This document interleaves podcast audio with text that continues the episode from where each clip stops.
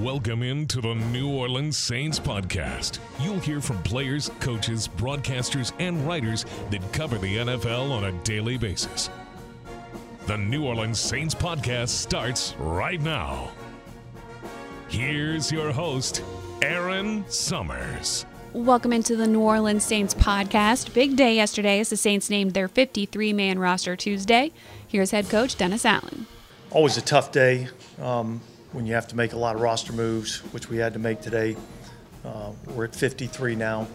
Um, and look, we had to release some, some good players.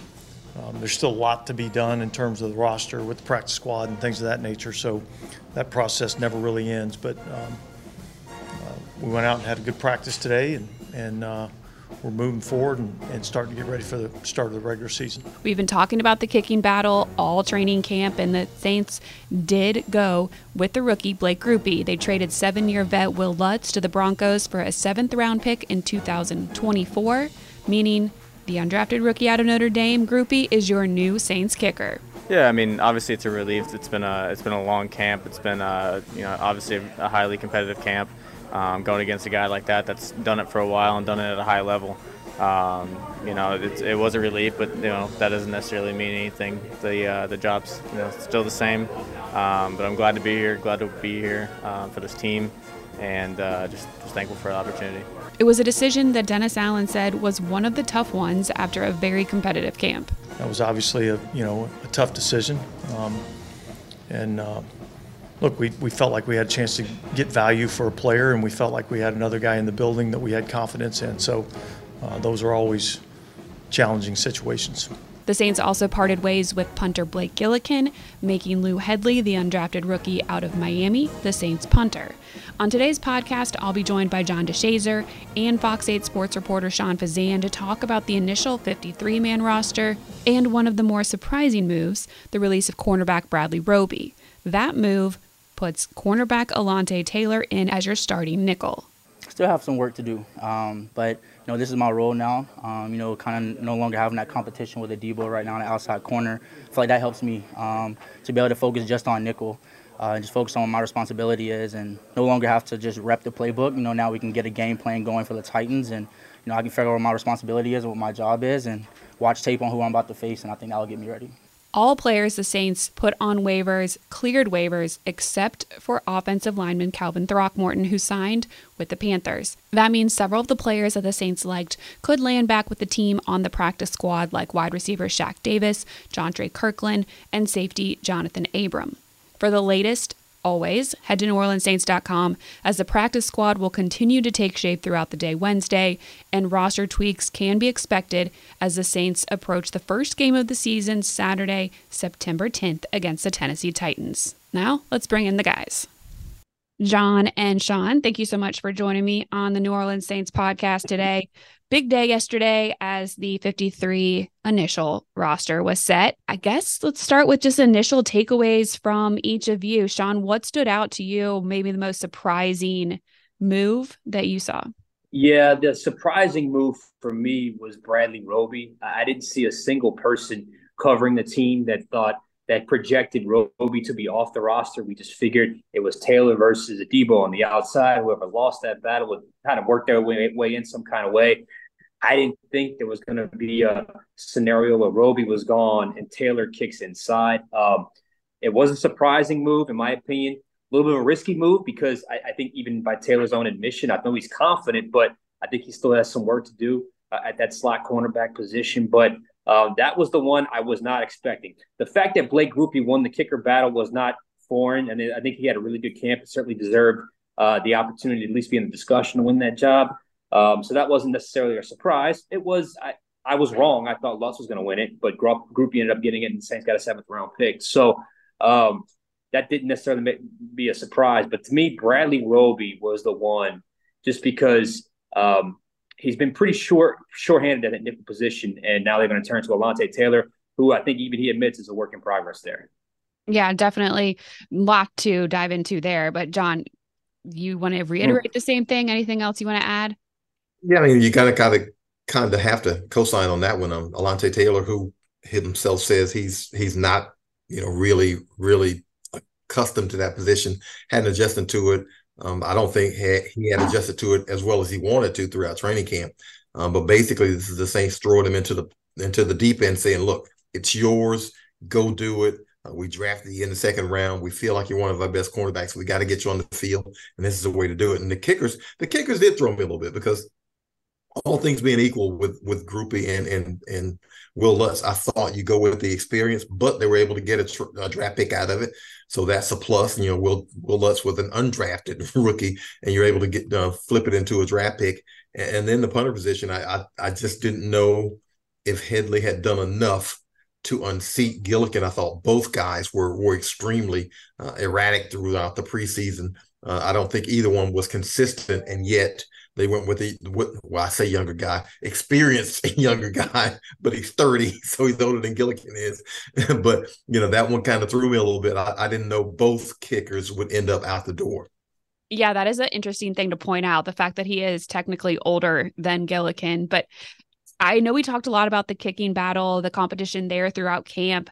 I don't know that any of us really paid much attention to the punting battle and thought that that was something that was going to happen. What do you think it's going to take for Hedley to to prove himself in that position, Sean? No, I, am with you, John. I I thought both those guys were, were inconsistent. I, I I wasn't even sure at, as I'm watching practice that I, I, I, thought at some point they may have to look elsewhere at that position. So I think for him, it's a matter of finding some consistency. Um, it, the punting, you know, it sometimes it's glossed over, but when you have a great defense, which is Saints defense, Saints feels Saints certainly feel like they have a great defense. The punting ties right into that because of field position. You want to give your defense you know possible field position for the opposed, best you know for your defense going up against an opposing offense. So I just think it's, a matter of consistency. Clearly, he showed something, some kind of promise, uh, something you know, in, in, the way he kicks that gave them confidence to to push out you know Gillikin, who pushed out Thomas Morstead, arguably the best punter in this uh, organization's history. So, look, they must see something in him. Uh, Got to trust the coaches on this one. So, I really just think it's a matter of adjusting to the game and finding his consistency on a week in, week out basis at punter. Yeah, I mean, watching those guys at practice, you know, they were they they flip flop days, and, and there were some times you look and say, you know, is is the punter in the building?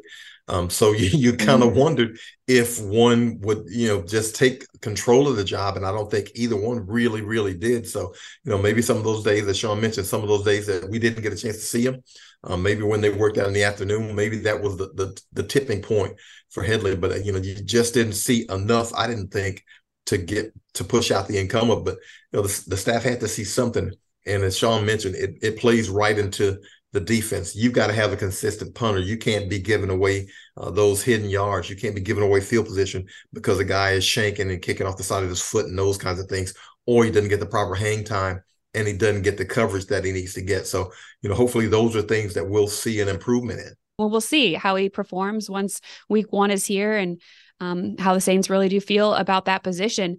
We talked about Alontae Taylor starting things off here it seems like it's a endorsement from the the scouts, the staff saying, "Hey, this is your position." So been I think difficult for Taylor going back and forth between the outside and inside and now he knows this is what he's going to have to do. I think mentally he has to to wrap his head around that as well. It's been something that he doesn't seem like he's been completely on board with. I think it's hard for anybody when you know you're really successful in one area to you know, kind of have to have your ego hit a little bit and go work a different position and learn something different. What have you seen from Taylor throughout camp or maybe just his skill set in general that makes you confident in his ability to take that spot over and be a starter? He's got great ball skills. He's around the ball. Um, he's he, he's a feisty cornerback. He's not afraid to, to challenge. Um, and you hit on something there is interesting because when you hear his voice throughout camp, I mean, you could tell he is much more comfortable outside. I mean, it was it was very clear, and he made that very clear to us. It was pretty open and honest about that. So now he has to take that confidence on the outside and now translate that to the inside. But he has to believe in the confidence that the, that coaches showed in him. Um, he has great ball skills. He's just got to got to realize now that the boundary's not your friend. You got there. There are two different ways that the receiver can go now. So um, he'll adjust. I'm sure they're to coach him up. This is way too important of a position to just leave somebody out there blind. They're to coach him up uh, to make sure he understands what he's doing and knows where he's at. And now, frankly, the competition's over between he and Paulson Adebo. So now it's solely his focus. And when you have sole focus at one position, because I'm not quite sure it was there before, uh, at least in this in, in the entirety that it will be now. Um, I think he will have no choice but to improve at that position. But I'll say this: if it's not there and it's a clearly a, a hole in their secondary and it's a problem, this, the coaches will adjust at some point. Yeah, I mean, the biggest thing is the buy-in. Is the buy-in there? Because even yesterday, after knowing he's got the job, he just didn't sound really firm about it.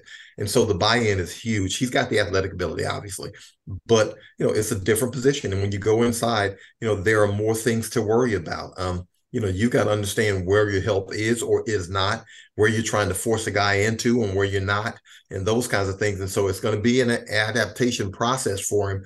Again, he's got the ability to do it, but does he have the buy-in to do it? Because you know, with him, it looks like it's more mental than it is physical. And, and cornerback's position, you know, it's nickel, you know, outside, whatever. You can't be thinking. You can't be, you know, inside your head because if you're doing that, you've lost the rep before you even begin the rep. So he's got to get out of his own head. You know, he says he's a guy who doesn't want to make the same mistake twice. He's pretty hard on himself. He's got to get out of his own way, and hopefully he'll do that. I think it was interesting too that he said he was leaning a lot on Tyrann Mathieu for advice about that position. Why do you think that that is a good person to lean on, Sean?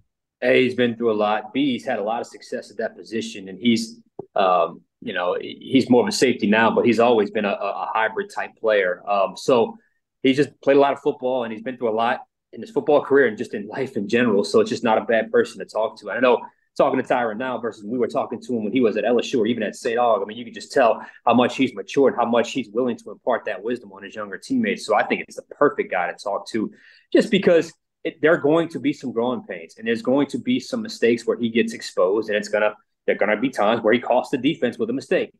Everybody goes through it. So I think Tyrann Mathieu is the perfect person to lean on because what he's been through, and B, he's on a position, he's played the position, and he's been very successful at the position. Probably a little more successful at the position earlier in his career in the pros than maybe even he was in college, where he was a little more of a lineup all over the field type player. So I think it's the right guy, the right mentor to pick because, um, like I said before, he's just been through a lot. JD, you've talked about Ugo Amadi in the safety role. Dennis Allen mentioned him as a possible backup to Taylor there in the slot. That guy seems like he can kind of do it all. What do you like about him making the team?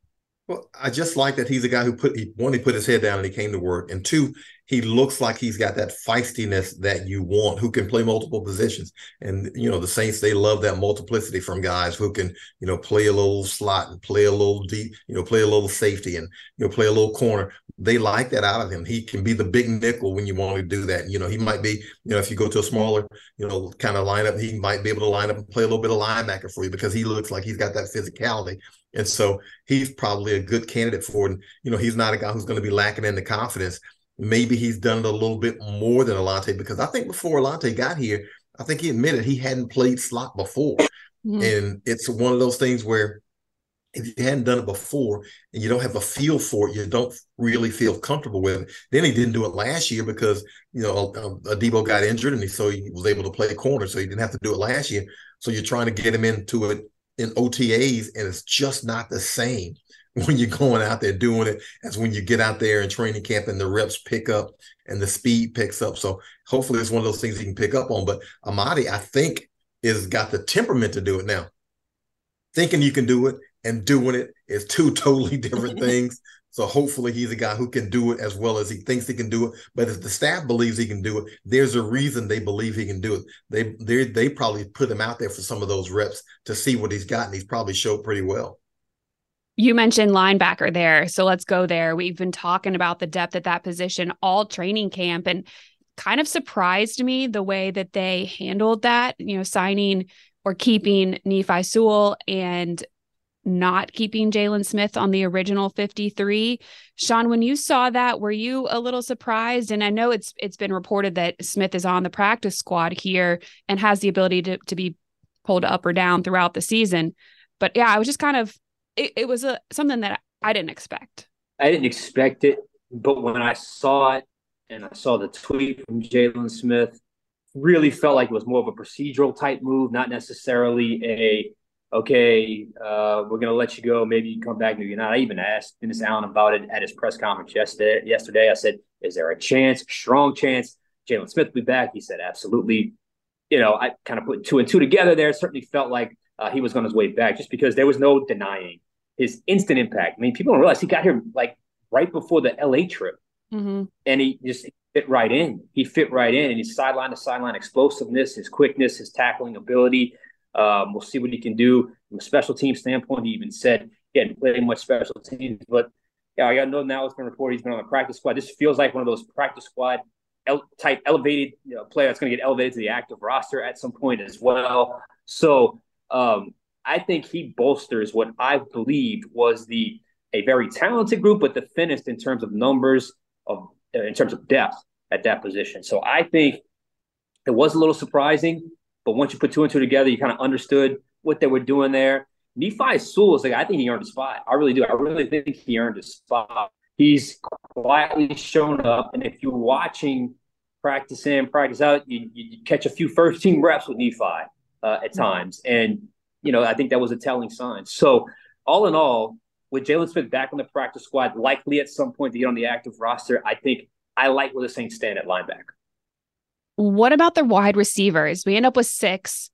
Are we surprised to see Tre'Quan Smith when we haven't seen him throughout most of training camp, JD? Not really, because they they feel like they have a really good feel for what he can do. They like him, obviously, because he's been around around here for years. Uh, they talk about his downfield blocking, but he can make some tough catches too. His problem, uh, obviously, is availability. You know, Tre'Quan gets injured but it's not a surprise that he's around because they like the things that he can do. Uh, if you were talking about keeping A.T. Perry and Shaq Davis both, they kind of replicate one another. So I don't know if you need both of them on the active roster. And so you then go to, okay, well, who's going to give you a little bit more on special teams? Or, you know, if you can pop a run, who's going to be a better downfield blocker and those kind of things. And that's the thing that they've been able to depend on Tre'Quan with. You know, he's a guy who understands what they want to do offensively. He understands his role. He's just got to figure out a way to stay healthy. And that's eluded him in his NFL career. I don't know why, but he's got to figure that part out. Yeah. I mean, health has been something that we've talked about across the board. I think offensive line was a little concerning at points throughout training camp. And they definitely released a, a lot of players, waived a lot of players from the offensive line. How comfortable are you with that position group, Sean? Um, my pause maybe maybe said it all. Uh, I, I think there's some talent there. I think it has to come together. I think the starting five really boils down to Trevor Penning. Um, they're putting their faith in him. They're putting their trust in him, and he has shown some growth. He has. He still has some moments of okay, not a lot of reps and deer in headlights, and he gets beat bad. But I, to to see where he was at the start of camp to where he is now, I think I think it would be fair to say he has shown growth. He's protecting Derek Carr's blind side, so it is a key key position. Really, his growth is key to the entire offense because if, if you've got a, a hole there, then you have a you have a major problem uh, with the entire operation of your offense. So I like the offensive line. Depth wise, I'm not sure any team in the NFL has great depth along the offensive line, but you do have a guy in Andrus Peat, assuming let's just say he's a backup. If not, James Hurst, two guys, both those guys you can count on. Max Garcia is a veteran, you can certainly count on. Landon Young, I know he's hurt right now, so that's something that you know uh, you got to watch go forward. And the young rookie Nick Saldiveri. So I don't know that you feel great about depth along the offensive line, but I think it's pretty much right in line with the rest of the NFL. I'm curious if, Penning can be a player that they draft him to be, become that player, uh, a good pass blocker and an elite run blocker, and it bolsters the offensive line, then maybe you're you're you're you're multiplying the, the entire output of the offense completely because of how much better the offensive line can get. But that's still a little bit of a wild card for me heading into the season.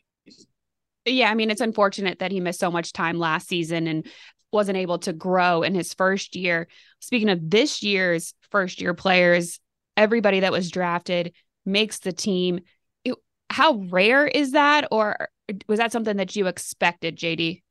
it's pretty rare. Um, you know, Saldiveri, you, you wondered if he had made enough impact to to, to make the, the the 53 man. So, you know, you kind of wondered on that one. A.T. Perry was right on the edge between he and Shaq Davis.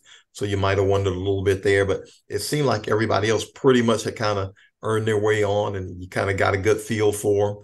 And so, but it is rare. It, you know, that's one of those things where, you know, as a staff, as an organization, you want to be right on your picks. I mm-hmm. mean, you're going to give those guys a pretty good, you know, a pretty good amount of leeway to make the roster because you want to be right on your picks. You want to develop those guys. You want those guys to be in house and you want them to be a part of the team. And, and you get them on those rookie contracts and you get a chance to kind of hold on to them a little bit and control those salaries for a while. So, you know, but to, but to be able to have them and to feel good enough about them talent wise to keep them, and especially knowing that Bresee's going to play. Um, Foskey might be a little bit more developmental. Uh, Kendre Miller's going to play. At Miller looks At At Perry, excuse me, looks like he's going to play. Uh, Jordan Howden is going to be in one way or the other, whether it's special teams or whether it's in the regular rotation. So you know they've got some guys who are going to be on the field for them. Yeah, Coach Allen always talks about how they like to find talent, develop talent here, and Mickey Loomis. I mean, I feel like they've put a lot of stock in their scouting department and finding players, undrafted free agents, and developing them. I mean, Juwan Johnson, somebody that has done phenomenally here and was not drafted, got released his first year. I mean, do you think that plays into it as well? Is it just the the front office saying, "Hey, we we trust and believe in our scouts and what they're seeing out there, so we're going to stick with these guys," Sean? Absolutely, but you know they've never been afraid in the past to you know, to part ways with the draft pick, they felt like an undrafted guy had outplayed him. The famous story back in 07 with Pierre Thomas over Antonio Pittman. There, I think was he a fourth round pick that year? I think he was something like that. They chose Pierre Thomas over that player. But in more recent times, yes, absolutely. Um, they trust their board, they trust their scouts, they trust their overall roster kind of makeup, uh, where the player can fit, where that player can uh, you know, project to, to to contribute. And I thought JD said something important. This this class didn't just make the roster. I think four guys are going to play. I mean, I think JD mentioned. I mean, about Bresee, you're talking about Kendre Miller, you talk about Jordan Howden. I think A.T. Perry's going to work his way into the rotation. We'll see what happens with. And obviously, Haener is the guy that's going to be the third string quarterback this year. But um, so you got guys that are, you didn't just draft, but guys that could you know that can you know contribute right away. So yeah, I think that's certainly part of it. But I also think there's a level of patience that comes in with not just your scouting, but also, okay, look at Juwan Johnson, a wide receiver tight end convert. This year, I mean, you ask around, I think Juwan Johnson um, in for a huge year uh, for the Saints this year. It's a perfect example. Uh, a guy like you know, Malcolm Roach, is, I mean, he was one of the most improved players that we saw on the team mm-hmm. uh, this year. Was an undrafted free agent. So it, it's it's it's it's draft, it's developed, and it's a little bit of patience. And hopefully, these guys are going on the right tra- trajectory. And for some of those guys, I think they are you guys both mentioned Kendre Miller and the need for him to play. It's going to be a big factor early in the season when Alvin Kamara is out for those first three games. You think it's you know Jamaal Williams, Kendre Miller, and then Kirk Merritt makes the squad. How confident are you in in that group in AK's absence, JD? Well, I think Kirk Merritt was a surprise for me, but they, they kind of feel like he might have some of those Kamara qualities. Um, Kendre Miller showed the catch he made against the Chargers on the wheel route was fantastic. And that's something that I don't know that we knew he could do. we know he can run the ball, didn't necessarily know if he could catch it, especially that way. So him doing that kind of shows you a little bit of something too. So I think they feel decent about it. I don't know if you feel great about it because Alvin Kamara is one of the best running backs in the league. And when you don't have him, you're missing something, especially in the passing game. Even if the rest of those guys are able to handle the running workload, you know, Alvin, you can do so many things with as a receiver. You can line him up in the slot if you want to. You can probably line him up wide if you want to. He'll run between the tackles. He can get outside. You know, and especially when you get him in those situations where he's one on one with the, with the linebacker and he's got those choice routes. That's advantage Kamara. I don't necessarily know if the rest of those guys have that yet. So that's what you're trying to see if they have and if you're going to be missing without Alvin Kamara. But you know, I think they feel decent enough about it to where you know you hope you can get by three games without him and you get him back and he's got the fresh legs and he's raring to go and those kinds of things. So we'll see exactly how that develops. But it looks like Kendre looks like he's ready for the task because he played a pretty good game against the Chargers. Yeah, Sean, I know you've been there throughout training camp. You were there in LA watching Kendre as well he says he wants to get involved in the pass game. He definitely has shown that. I think his skill sets are there. Is he ready to go? Yeah, I, I thought, you know, we, we did a little segment uh, here at the station, popping a, a, few plays in preseason. There's a difference between that and showing something in preseason that I think is sustainable. That's going to carry over the regular season. When I saw the wheel route, Kendre Miller, I immediately thought, okay, now he's ready. Um, because that was the biggest knock on him. Can he be that player? Can he give you that? Because um, you need to do that within the Saints offense with the way the system works. And sometimes a, a, play gets changed and a back has to has to run a route out of the backfield. And if you can't do that, then it limits what you can call. And if you can do that, obviously you, you get on the field. And plus, there were a couple of times he was fantastic, not good, fantastic in blitz pickup, which I think is crucial to his development as well. Because once again, when you check in or out of a play, sometimes that back has to stay in and pick up the blitz. And if you're not able to do that, that could cause a catastrophe on a play. So I think he's ready to go. He's a guy you can count on. You know, they threw him the ball a lot, even when it wasn't wheel route or choice route, just just out of the backfield, just to the flat. I mean, they threw the, doing the ball a lot just for him to get used to that repetition of catching the ball uh, off the quarterback's you know throw. So I, I do think he's ready, but I also agree with JD in this.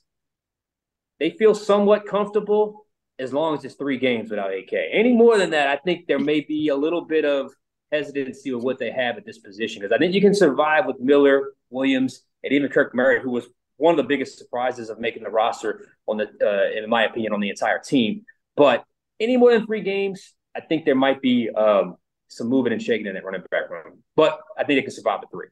Yeah. And Sean made a great point with the blitz pickup because if, if you can't do that, then when you're on the field, it's a tell if you can't pass block, then they know you're just out there to run it. You, you're not a threat to be able to stand in there and help out. So they know your limitations, the opponent does. But when he was able to do that, now you look at it differently and say, okay, you can trust him to make sure that Derek Carr isn't going to get knocked out because it's his it's his responsibility because he doesn't pick up a guy. Mm-hmm. We made it through training camp. We have the 53 set as it is now. We are approaching the first week of the season what are our expectations now that we know who we're rocking with, Sean? Look, I, have been pretty consistent. You know, when the moves were made in the off season, when those moves were translated onto the field and all OTAs and training camp, I just get a good vibe from this team. I get a good sense that this team is pretty well balanced. You know, at least with the starters, um, a favorable division, I hate saying favorable schedule because you just never know. But on paper, okay, it looks somewhat manageable.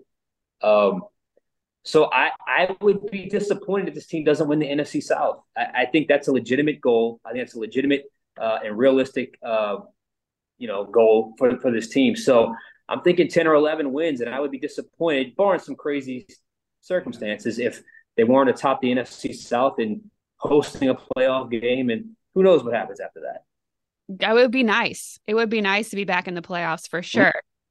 Absolutely. I mean, and I'm on the payroll, so of course I'm going to say win the NFC South. Um, but you know, they've got the best quarterback for my money in the division, and if you've got a quarterback in the NFL, you can win. And Derek Carr, I think he's finally in a position where he's not going to have to carry a team. He's got a defense to kind of help him out and get him some extra possessions, hopefully, and bail him out a little bit, and you know, get him in situations where every game in the shootout where you, you don't have to score twenty eight or thirty to be able to win the game. And if you're in those situations, you know, every now and then you might have to make a throw. He looks like he's capable of making the throw to get you out of the game, as opposed to, you know, hey, maybe punting it and putting the defense back out there, maybe on third and seven with you know, two and a half minutes left, and you probably need a, a, first down to hopefully close it out. He looks like he's a guy who can get that first down and close it out because he he throws guys open. He doesn't just throw it to the open guy. He throws guys open, throws it to where only they can catch it. And so I think that's something that the Saints have been missing these last couple of years. Yeah, well, we're going to be able to see it here pretty soon. I'm excited that the regular season is about to start and we can see what that first drive that we saw in the first preseason game just you know, over and over and over again. That would be nice. I appreciate it, guys, so much for the insight on the roster, and I know we'll talk again soon. Thanks, Sean. Thanks, Thank Sean. you. Thank you to John and Sean for joining me on the New Orleans Saints podcast, given their insight into the initial 53 man roster And as mentioned, the suspension for Alvin Kamara is in effect now, so he was not at practice on Tuesday. He will be able to rejoin the team in a month after his three week suspension is over. With the holiday weekend, we'll be taking Friday and Monday off on the Saints pod, so we'll be back with another episode next Wednesday as we will officially be in game week. Looking forward to it. Have a great weekend, Saints fans.